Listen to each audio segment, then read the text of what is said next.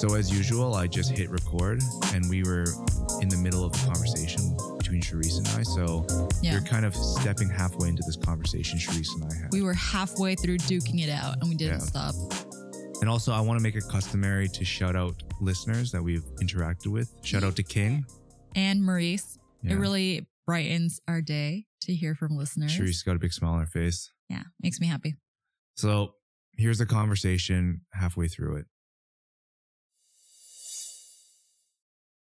But it's not because the stories are bad. It's just that like the overall, I guess, approach to it all has just been very standardized. Like not templatized, but it's just like I feel like there's more things we need to start exploring. It's not to say that stories are bad. I just feel like what is the next innovation? I mean, I think that it this speaks to a difference in you and I because you know you're you're you love coming up with new things. You like getting excited about ideas that we haven't put in place yet. And when you talk to me about these ideas, I'm always like, how are we going to execute this? And who is the person who's going to execute that? And we have no time for this. And those are the things I think about. And what you're suggesting that, like, in terms of editorial, we have something figured out to a degree brings me relief yeah. Well, I think that It's never have your- something stable. it's never your duty to I'm not figure saying out that I feel personally responsible, but those are the questions that come to mind. Like yesterday when you came to me with the zine idea, it's like really hard for me to suppress the part of me that's like, who is the person that you have to lead this additional so thing? what what i what i think is important in that context is that it's never i don't think it's ever your role to necessarily unless you're you're presented with that opportunity and it's very clear like the expectation is set so maybe it's no one's expecting this and how do i put this before we we delve any deeper like i had this idea of this quarterly make and zine program where we work with someone and work together on their zine and Macon would print it, distribute it, whatever it may be. And when that when that idea came to me, I wasn't thinking already, shit, what are the roadblocks that are gonna that we're gonna hit? It's more like let's think of the idea, let's try to execute it. No, that's a good thing. And I But also it's, it's a good thing that I am the way I am yeah. and not like you. Otherwise, there would be too much in one. We No. would slant too far the other yeah, way. yeah, exactly. Exactly. But I, that's the part of the whole work process that I think is critical is in the past, and this is interesting, it's like a, a, a flip in my perception of what role you play within sort of like uh the architecture structure of a company. So just wait, wait. Are we talking about me specifically? just or are we me, talking myself. about like as individuals? like my previously when I was working, I was like kind of the middle manager, right? So when big ideas came to me, I was kind of from your perception of shit, how am I gonna get this done? You know what I mean? But now I think about it and like, and it's it's I think that's the goal is when you get presented with an idea, you're thinking forward to like the execution and the outcome before you're thinking about the steps. And then you'll slowly unpack the steps. So I think that's the thing that sort of the role of people like Alex and myself is like, don't get caught up in the fact this will be difficult because we're all going to help well, yeah. and unpack it. no, I don't want you and Alex to get caught up in thinking something is difficult and therefore you don't say it. I I do think that it is necessary to have someone in the company who gives the thought about allocation of resources No, and correct. use of time. But I think that that leads to the next question. It's like, hey, well, if we can figure out what are the things that are required to make this happen, how do we make it happen by resource allocation? Yeah. Well, sometimes we thing, went really deep, really fast. Yeah. Well, but it, because Yeah. it's a continuation of a previous conversation and not so much starting a new conversation. yeah. Well, sometimes what I think about is I think we have tons of good ideas as a team, and there still needs to be a weeding out from those ideas, like which are the best ones, Yeah. which deserve attention. Yeah. I'm sure many of them do, but it cannot be all of them. Correct. Some of them have to be Yeah. not. I'm, it's weird. It- you know what? You know what I find the biggest struggle is that when you have so many ideas and you're a relatively small brand, what is the balance between resource allocation and like a high level execution? Right. in the sense that like when you're a smaller brand, relatively speaking, you can get away with something that's less polished Yep. because the expectation is lower. Mhm. So what is the value in actually just doing it and like iterating off of that versus like, hey, you know what? I need to drop seven other projects to do this one project. So it's like of a high, high level. Yeah. And this is, I think this is always going to be sort of um, the push and pull is like, how good does something really need to be in the face of just doing it? Yeah. I mean, I think we talked about this in regards to discussing merchandise. And I've always said, you know, we're not going to compete with someone on the t shirt being the best t shirt as a tee, you Mhm. know, in- terms of its fabric and its cut. That's not what we're competing on. Correct. Yeah. Um, that's just, we have to be aware of those limitations Yeah. on ourselves. Yeah. So, on a lighter note, Yeah. you just got back from Vietnam. Yes. I was in Da Nang with my family for about four days. So Da Nang is a small town. It's like 1.4 million people. It's But I- that was my- that was my first That's time actually in- not that small. That was my first time in Vietnam, so I don't Oh, really? know how to like match it up with the overall Vietnamese landscape. Okay, so how's the banh mi and the pho? Good, good. Um, we didn't eat that much pho. We ate a lot of bun bo and oh, I forget the name, You but have it's like to describe what a bun bo is. bun bo is like it's a noodle soup, but it, the the broth is like spicier. Honestly, I'm really bad at like this. Describing Like, food. N- Nicole, my wife, is way better at knowing the ins and outs of it. But on top of that, I got to try a lot of new things I've never had before, like Vietnamese udon. That's the easiest way for me to describe it because it's just a thicker noodle. Okay. That's good. I mean, it's rel- it's quite affordable to eat there. Like you're talking about like 50, 75 cents for a bowl of noodles. I heard that. Yeah, it's definitely a departure from Hong Kong when I went to Din Tai Fung yesterday and spent like Yeah. 50 bucks. yeah. Yeah. I had dinner last night and we spent, I think it was like 18 USD per person. And I was like, oh, that wasn't so bad, which That's only so indicates indicates Yeah. the kind of landscape we're in right now. Yeah. Would you go back? Oh, Vietnam? totally, Yeah? totally. We should do a Macon Ooh, road trip there. I'm keen. I'm more yeah, keen. it's so close. It's like an hour and a half away. That's more exciting to me than Chengdu. Can't lie. Yeah. I know Chengdu is still happening, but Yeah. Should we get going for the day? yeah, I don't think I have anything else to add. This is our second last episode of the year. Oh, nice. Oh, I was going to ask you, does the new year mean anything to you as a person who doesn't really enjoy holidays or honestly, milestones? honestly, holidays now, what they mean to me is just the opportunity for people to put all their shit aside and come together. Does the new year symbolize anything more to you? No, I knew I knew that was where you were going to end. it's like on that side of the fence. it's like no, I'm not gonna wait till the new year to have a resolution. Why wait, right? Do you find yourself using the new year as a time to reflect on the year that's passed? No, I use the new year as a reminder that time is passing me by and I need to hurry up and get stuff done. Just a reminder of our imminent deaths. Mm, yeah, sure, sure. Who's starting today? or uh, you start 1st I'm starting? Yeah. Okay. Cherie's just preparing herself mentally. I feel like I've been angry a lot on this podcast lately. Have I? I didn't get angry last week.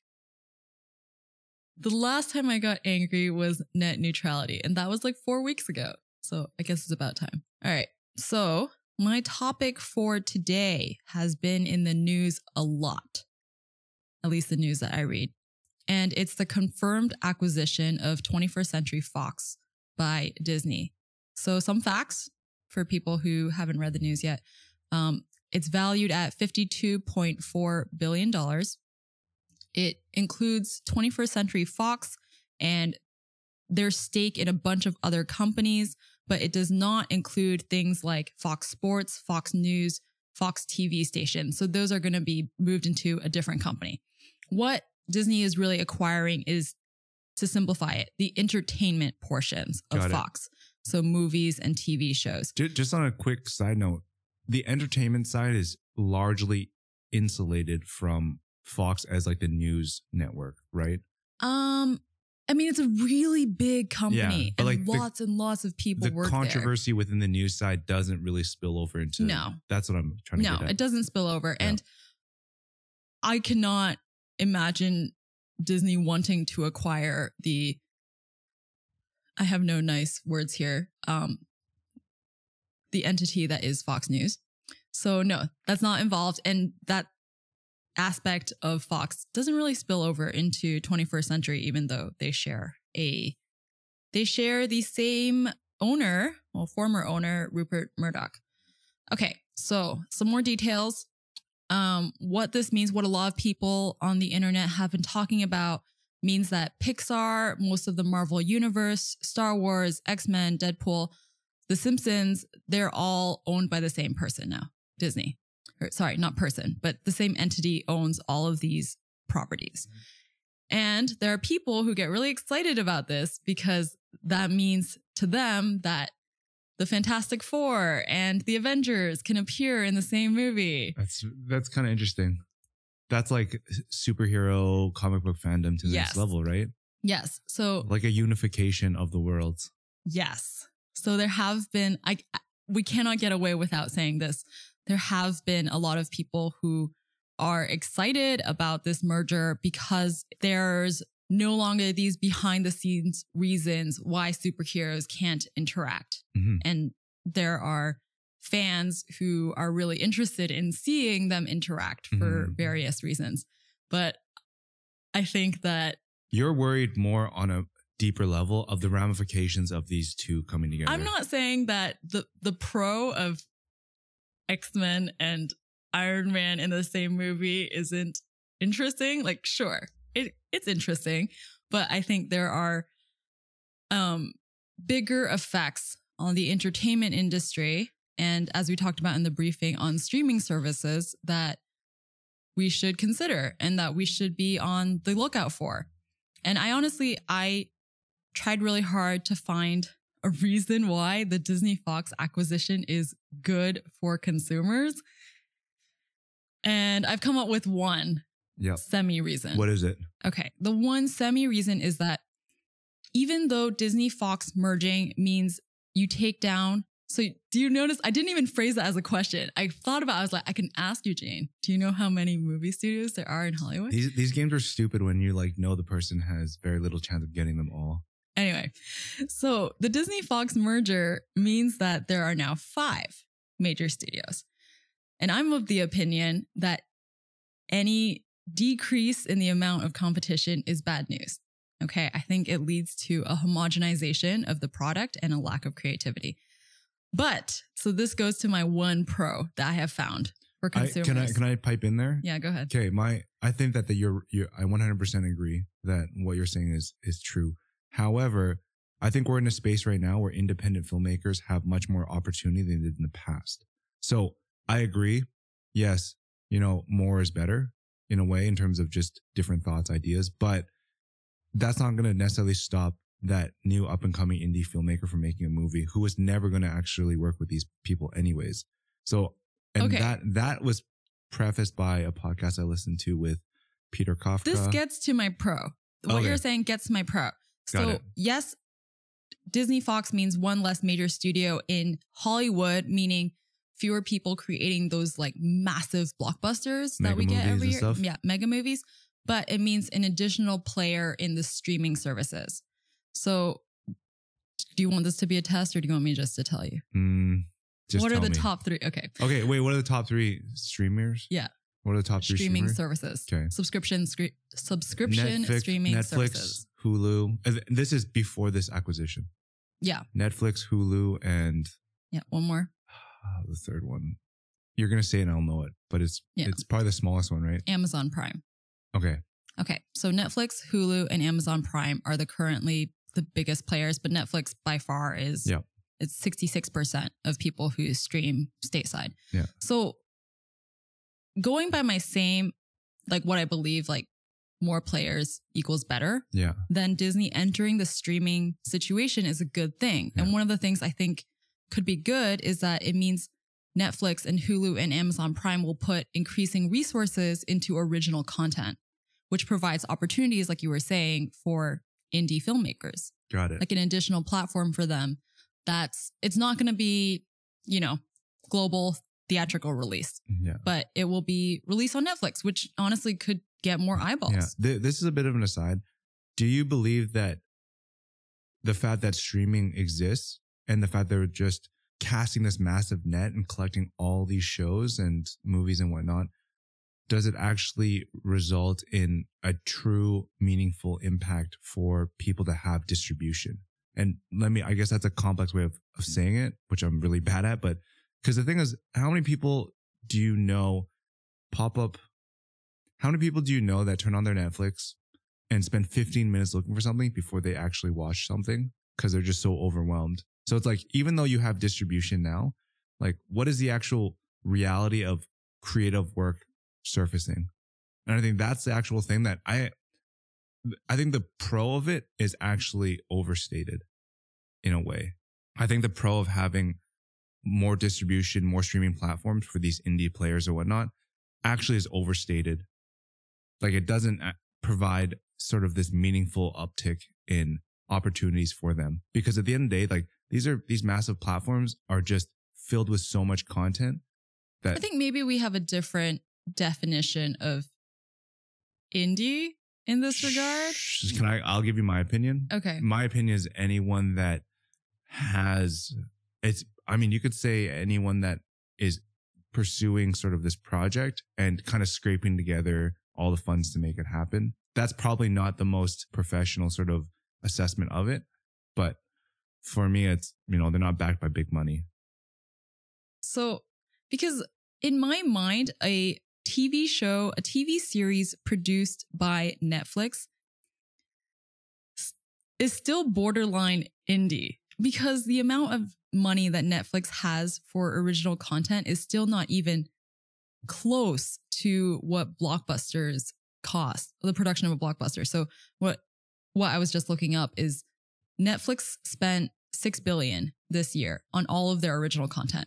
So everything Mhm. that was a Netflix original was came in as 6 billion.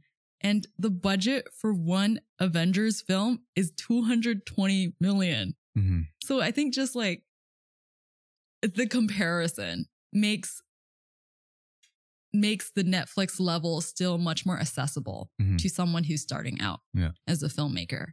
And I don't know when you describe like people who are scraping together funds, it kind of sounds like I mean, I, I guess for me, indie would be like Kevin Smith's original Clerks movie that was done for like thirty thousand. You know, are I you have not no familiar? idea what you're talking about. Kevin Smith's the guy that if you saw him, you would recognize him. He's like a filmmaker, Okay. but he's like he did a lot of, I want to say '90s sort of cult classics, like Mallrats and Empire Records. I might have to fact check that, but no, like I think that that to me is like someone that is, you know, doesn't have a massive budget is kind of seeking to have something validated. I think that's another Okay. good example is that like when when these big movie studios throw money down, it's because they have a pretty high level of expectation. I think what you did say though about streaming services doesn't mean that things rise to the top is still true. The the thing that causes people to go to a service, to go to any subscription service and watch a new show is usually media surrounding the show, Mhm. like The Handmaid's Tale, Mhm. which at least you've heard of if you haven't. No, handmaids. No. Tale.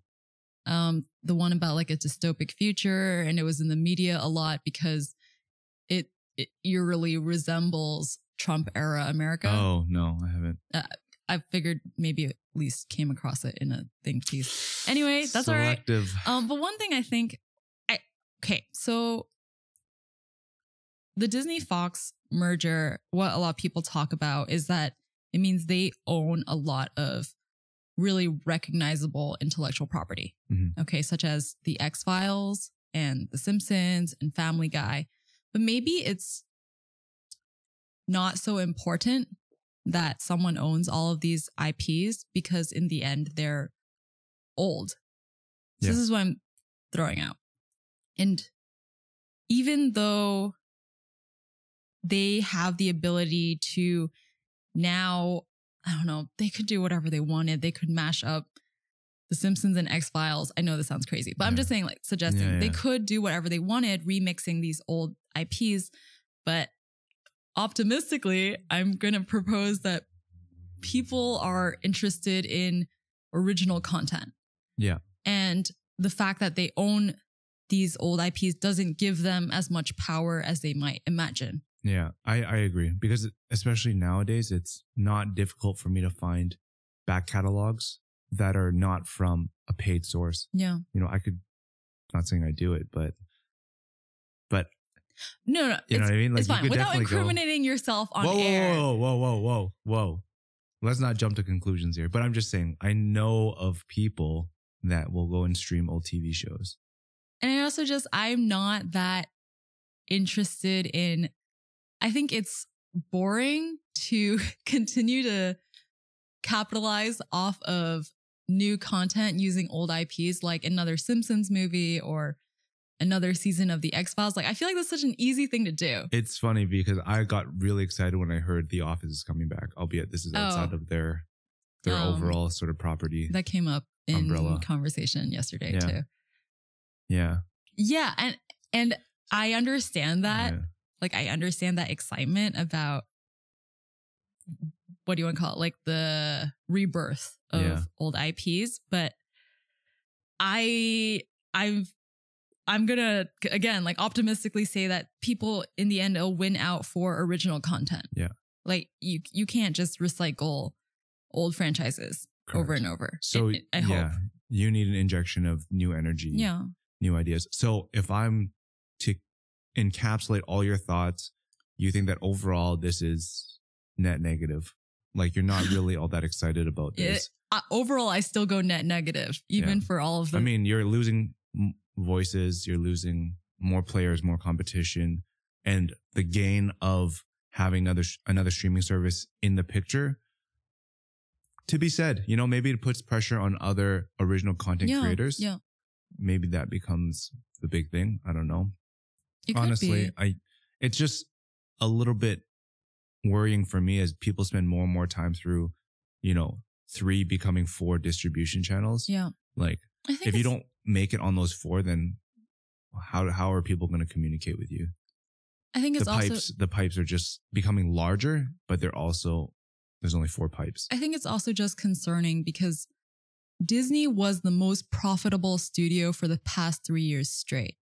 Okay, by billions of dollars. Mhm. And so this is a case of the biggest player eating what was Fox for the last three years. I want to say the second biggest or the third biggest. Wait, so this is going through antitrust, all that stuff. Oh, okay. We didn't even mention that. Um, Oh, yeah. so Disney, what's happened is Disney confirmed that they want to do this, Yeah. right? Like they want to acquire Fox. Um, the U.S. Justice Department still has to decide if this merger breaks antitrust laws, meaning that they have to decide does this eliminate competition in a way that is unhealthy for the market. And if they decide that yes, it does, then they can sue Disney, which doesn't mean that that's successful, but they can decide to sue Disney. Hmm. There's a lot of talk that it's unlikely that the US Justice Department will say anything because Murdoch is friends with Trump, which is like the worst reason to suggest that nothing will be done. If you could see Shri, she's staring off into the distance. just disappointment in those eyes. But anyway, get back to what I was going to say before that sidebar is that I think it's worse that it's like the number one biggest eating the second slash third biggest instead of like five and six joining Yes, yeah, forces. yeah. You know, it's just, it's, it suggests that like, This is kind of You know, like Disney's KD, coming for KD everyone. going to Golden State. oh, oh. You know what I mean? yeah. It's kind of like a really good player going to play with another really good player or It's players. funny how do you use the basketball references? Cause you know, the football ones just like go over my head. Yeah, yeah. I'm. That was a conscious effort to Thank you. utilize a sport that you're familiar with, Shreese. the way you're saying that suggests that it wasn't. It No, was just- I mean, Yeah, yeah, I agree. Yeah. Um, it's just, uh, I, I think, um, overall net negative because of how much power it consolidates in one bucket. Yeah. cool. That was really good. I uh, I think I learned a lot about just your perception. I'm not a big movie buff, nor do I see do you myself do you think that, this space. will? Does this affect you as a movie consumer or a TV show consumer in any no. I already tune out all the really big Marvel movies, all that stuff. Like I don't really pay attention to that. okay. Yeah. I just want more opportunity for more thoughtful content to have an opportunity. So maybe like you have the sort of mid tier, not mid tier because it's of lesser quality, mid tier because the overall attraction of it will never be of a Marvel level. Like the only show I really kind of pay attention to is maybe Black Mirror, right? Mhm. So Black Mirror to me is never going to appeal to the to the mainstream audience, Mhm. but it's in that mid trying to reach the top tier that hey, can we find other ways of getting shows like that onto different platforms? yeah. But what's also cool is like TV shows. I'm curious if they're ever TV shows, movies, etc. Are they ever in competition with each other? Like if there's two good movies and they're really good, will someone only pick one movie to go watch? Or will they just, you know, delay, I'll wait, you know, two weeks until I go watch this other movie. I'll pick one and I'll go the other one later. I mean, this is interesting because traditionally movies have been measured, their success has been measured by opening weekend box office numbers. Mhm. And I think that that metric becomes increasingly outdated because a lot of things go straight to streaming. And many people no longer feel the urge to go into a physical theater. They feel comfortable waiting for it to come out on Amazon and renting ways it. You or can spend like, there's ways you can spend like what, 40 bucks and you can get it at home for Yeah, new yeah. releases? yeah, something yeah, like that? yeah, yeah, Yeah. I think I think the competition actually for TV shows is higher because so this is this will be interesting when Disney launches its entertainment subscription streaming in 2019 um, to see how much it costs because what I think it's how it's going to affect consumers maybe not you personally but they're going to have to decide am I happy to spend 7 bucks a month times 3 let's say I'm paying for Netflix and Hulu and Disney's because I want to watch all three of those shows. And am I happy to do that? Mhm. Or am I going to decide, actually, you know what? I'm, I think the Disney Netflix shows are the best. So I'm Mhm. just going to spend money on those two monthly subscriptions instead of paying the Hulu one as well. Mhm. Yeah. That's, that's true. The economic side of that is very valid. You don't start collecting all these different. Yeah, I don't think, I mean, I'm sure there are some consumers who are going to wind up collecting Do you do you think the allure of original content and programming in TV, movies, etc., is stronger than the pull of music? So maybe I think actually I, I might I might take that back. I think that you're more likely to collect TV slash movie subscriptions than you are to collect music subscriptions. Yeah, I think so. Yeah. I think so. I think we've talked about music streaming before, but the expectation is that for a subscription service to have everything when it comes to music. You would you would find it really strange if it was missing certain albums. I don't think people are used to that yet. Whereas for TV shows, it we're used to the fact that um, Black Mirror is proprietary to Netflix, so you're not going to be able to get it somewhere else which maybe just goes back to the way uh, traditional TV works, where you had to watch things on certain channels, right? Whereas music, it was never like channel specific. Still not happy about it. The conversation did not change my mind, and I don't feel any more excited. But it could still not go through, so let's hold that hope.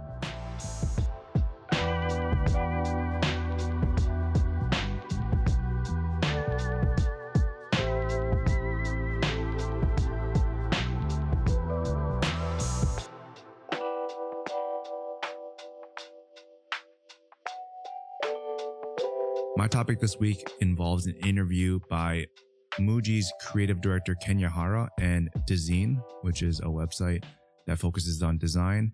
Um, and the interview itself was shaped around the 10th anniversary of Muji's two stores in the United States. Although for Yeah. me personally, I don't think that's the takeaway by any stretch of the imagination. It's just why the interview happened. Exactly. Uh, and it's just interesting to see the progression of Muji. And if you're unfamiliar with Muji or you haven't had the chance to visit one of their stores, it's like the quintessential OG of unbranded product. Yep. And it spans, Brandless brand. yeah, which is actually now very popular Uh-huh. on a direct to consumer level. What I find most compelling about this is how they've been able to kind of put together this package that literally you could walk in there and it's like there are very few stores that I think have the same capabilities of providing the whole lifestyle range, bedding, food, cafes, pens. Pens are awesome, obviously, Mhm.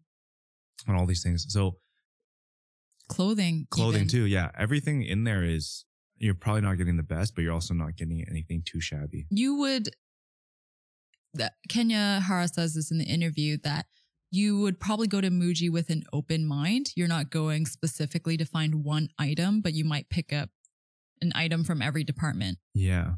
And I think that's a, a great testament to them Yeah. as a brand. The reason why I was sort of interested in this topic was why do you think Muji has been able to kind of cement themselves in this position? You know, is it the fact that they were just so so clean in their aesthetic? Was it the ability to kind of weave this narrative through every single quote unquote department that allows them to be so successful? You know what I'm interested in? Sorry to answer your question with a question, but is how come Muji is able to maintain such an affordable price point without being thought of as cheap? I don't think it's that cheap though. I still what do you mean? You don't think it's economically cheap? I don't think it's it's still kind of expensive. It's not there's cheaper stuff out there for sure. There's cheaper, but it's not expensive. I It's mean, okay, the clothing is actually kind of expensive, but the stationery, but stationary stationary. Okay, but I think- think, I, okay, I that's my feeling is that they have a low. Okay, compare comparatively to Muji, Uniqlo has a low price point, Correct. but I do think that they are perceived as budget. Uniqlo is Yes. Okay. But I don't think Muji suffers from that perception. no. But is it because that when you walk into a Muji store, the fact the range of prices Hmm. allows you it, it's an anchor, right? Mhm. Because I think there's certain things that you see in there that you might not actually go and visit on a whim. So like for example, furniture. You can go to a Muji buy furniture. That becomes an anchor, right? Yeah. So you see that and you're like, oh, you know what? Like that's why I see. I'm just making this up. Like a seven hundred fifty dollar bed next to like you know a dollar a one dollar pen. Yeah. So that I think is psychologically the reason why Muji is able to like present themselves as not necessarily a low end brand. Well, why I think to, okay to go back and actually answer your question Mhm. about how come they have such widespread success is, I think that their products are actually good. Yeah.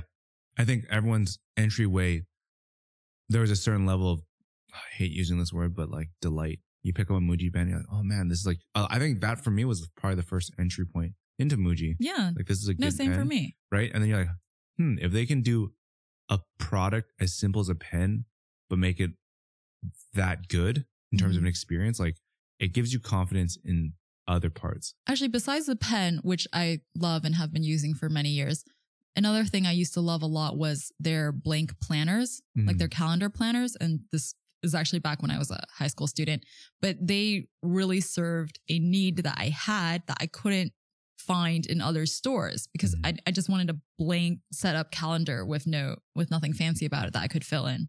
Mhm. And they serve that. So I think it goes down to, and yes, there are other things that have resulted in their success, like branding and advertising, but ultimately their products are well made. And that's Mhm. something Hara emphasizes himself Yeah. that they serve the functions this, they're, that they're intended for, Yeah. that you have a need for. Yeah. I would say that one way a brand can show its dominance or its, its capabilities is taking the, the design language and putting it onto different mediums. In the interview, what I thought was really interesting was when he was saying how, you know, Muji could create a travel brand. It could Mhm. also create a sports team. Yeah. Those are things that if you think about it, yeah, I could picture a Muji sports team. Again, Yeah. So I think that that's one of the more interesting things is like, how do you create these opportunities to like invest in other verticals and do it in a certain way? And I think Muji, despite the fact it's brandless, is a brand. You know, I think that's the, the sort of like meta analysis that people have is like, by virtue of not having a logo, it doesn't mean it's not a brand Mhm. if you know what I mean. Like I think that's that's an interesting way of presenting itself because there's such a, a defined experience that comes with Muji in general. So Yeah, it's interesting because they're opening hotels as well. Hotels, they have those cabins. Yeah, they have cabins. The hotels are new. I don't think they're open yet, but they're in planning. And I already have confidence that I would feel comfortable in a Muji hotel. hmm Like I could, I have confidence in the brand. hmm And I think there's a level of thoughtfulness in there. I, you know, for certain people, what I find interesting with Muji and have you have you been to Muji in New York? Yeah. Is the Muji New York experience in line with like a Muji Hong Kong or Muji Yeah. Japan experience? So what I also find interesting because that's an that's an exportation of culture and retail culture globally. I'm trying to think of how many international Mujis I have been to. I want to say, well, Hong Kong, Yeah. New York, Japan, China. Yeah. I've been in Shanghai. I don't know if I've been in Europe, What I'm trying to get at is but it's like the same. Yeah, like the fact that you have you're going to go pay. They they they place a tray out. Do they do that in? Mm-hmm. You know what I mean? Those are small little nuances within Japanese retail culture that I think are some of the best elements. And to have that sort of like taken and spread globally, that that to me is a really interesting concept That's true. because now you're going into a store and you're like, okay, I've never been to Japan, but this is a pretty well defined Japanese retail experience. Although Yeah. I can't speak because I've never been to ones outside of maybe Asia, but you know, the, the way the thoughtfulness I think is really critical. Right. And I think that's part of the experience, maybe. That is interesting thinking about their internal training systems or design systems that allow them to export the store and maintain the same quality of experience and atmosphere. that to me is one of the things that I always find is a bit lacking. Service industry in Europe probably a little bit better, but in other parts of the world, like it's never that good. Yeah, well, I was mm. just thinking again about Uniqlo, which is Yeah. wait, is Uniqlo also it's Japan? Yeah. Homegrown, right? Fa- yeah. Fast retailing is like the parent company, yeah, and yeah, yeah. Uniqlo is underneath. Yeah, Yeah. so I think, uh, which I have, I have been to a Uniqlo in also those same four places. I think Shanghai, New York, Hong Kong, and Japan. Um, the service experience is defined by the place you happen to be in. Mm. So, like the service in a Hong Kong Uniqlo is the same as you would expect in any Hong Kong retail store, but I think Muji must train differently, Yeah. or according to a certain set this of is a lot of time to spend on just dissecting their I mean- customer service. if someone works at Muji, you should hit us up because we don't know. Yeah, but I think that's crucial, right? I mean, Yeah. that's part of it, and also their store design.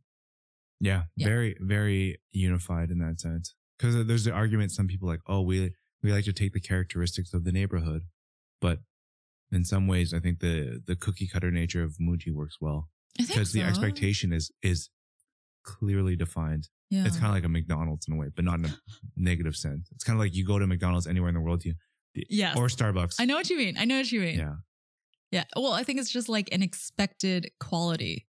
Though you could say that a Starbucks, oh, there's such a different level of quality, Mhm. but you would expect the same thing when you walk into a Starbucks anywhere. One thing I wanted to sort of like lead the conversation towards is, do you think that product can influence someone's philosophy on life? So I think that's the way Muji Kenya Hara, that's the way they've sort of encapsulated experience is like, there's a certain minimalism there. It's like, let's create things that you truly need Mhm. and not tack on anything extraneous. Mm-hmm. So I'm interested to hear, especially now there's this, uh, now more than ever, I think the trend of minimalism, like I forget the, the, the Japanese lady who has the book. Oh, um, I think it's come up before. oh, Your laptop. Kondo. Yeah. Kondo. But it's funny that you don't you, didn't remember her name because I've never read she's the book. one she's the one who says, "Did you know that?" She says the way you decide what to keep and not to keep is you pick up every item and you evaluate does this bring me delight? Exactly. She uses the Yes. word delight. That's the word that she Yeah. uses. so this is not a Muji cup. I'm like holding up this IKEA cup right Yeah. now to demonstrate. this cup does bring me delight Does it? because it's, it's you know, relatively you know what brings me delight? This is so funny because this is a audio experience and we're talking about products um in front of us. this cup and this coaster fit together perfectly. But where's the coaster from? I don't know. Anyways, it's a cork coaster. Anyways, to that point, I, I think that's one another interesting way of how product can subtly influence things that we do. Yeah, I believe that. I subscribe to that. Yeah. Um It's so funny because you didn't you didn't push me on Muji's success being about branding. because I think that that's a given. Because at the end of the day, like I I 100% acknowledge the fact that even though there's no Muji markings on a pen, you know it's a Muji pen. Mm, You know what I mean? The that sort of frosted, opaque barrel. You know the little the the color on the on the on the back tab. okay. Yeah. So a little bit of a lightweight one. You know to finish things off. We should try to pick uplifting topics Is this uplifting? for next week. oh, you mean in general? No, just for next week because it's our last one of the year. Yeah. Can end on, even though to you the new year means nothing. That's fine. to I'm not going to tell people how they should Feels good to react end to on the a new good year. note. Okay, good place to finish. If you are interested in learning more about MAEKAN and our membership opportunities, this includes our weekly briefings where we get these topics, exclusive content, and a members only Slack community. You can check us out at maekan.com. There, you can also listen to more of our stories focused on the sights and sounds of creative culture. You can also subscribe to us through your favorite podcast app and platforms. If for whatever reason you want to put people onto this, make sure they download this particular feed as well as the other one so that, you know, you have both and it's a little bit cleaner. If you like this podcast, you can do us a huge favor by reviewing us on iTunes or sharing this podcast with a friend. And we do know that you have been sharing this podcast with friends, so thank you. I'm Eugene, I'm Charisse. and this is Making It Up.